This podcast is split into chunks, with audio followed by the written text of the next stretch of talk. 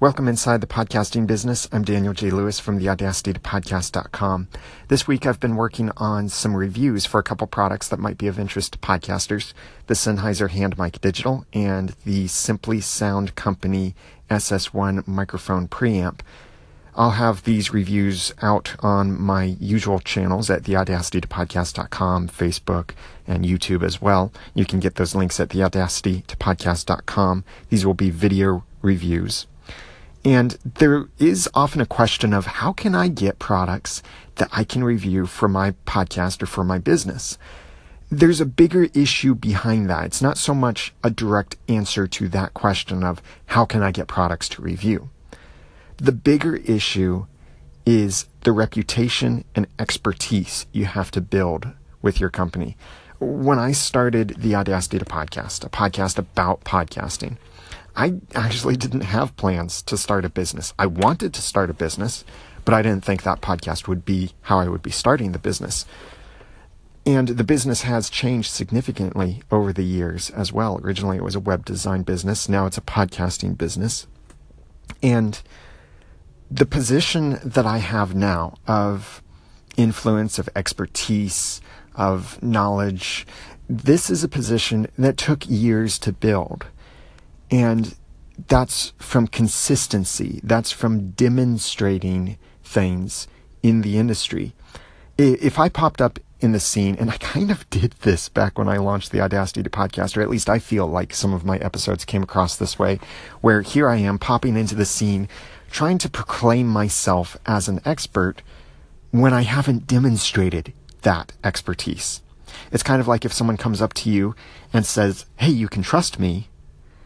Well, if they're a stranger, no, you can't trust them. You have absolutely nothing to base that trust on.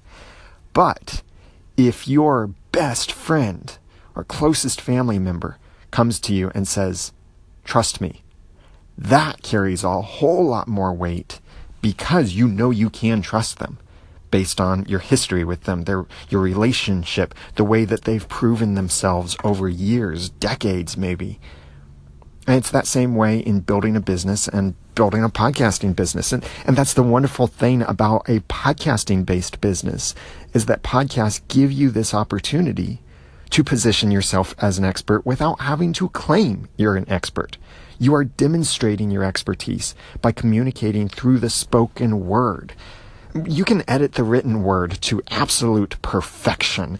You can form a sentence that Grammar Girl would be proud of and would respect. But you can't do that in podcasting. Or if you try to, it will be obvious that you've edited it to perfection or that you're reading a script or anything like that.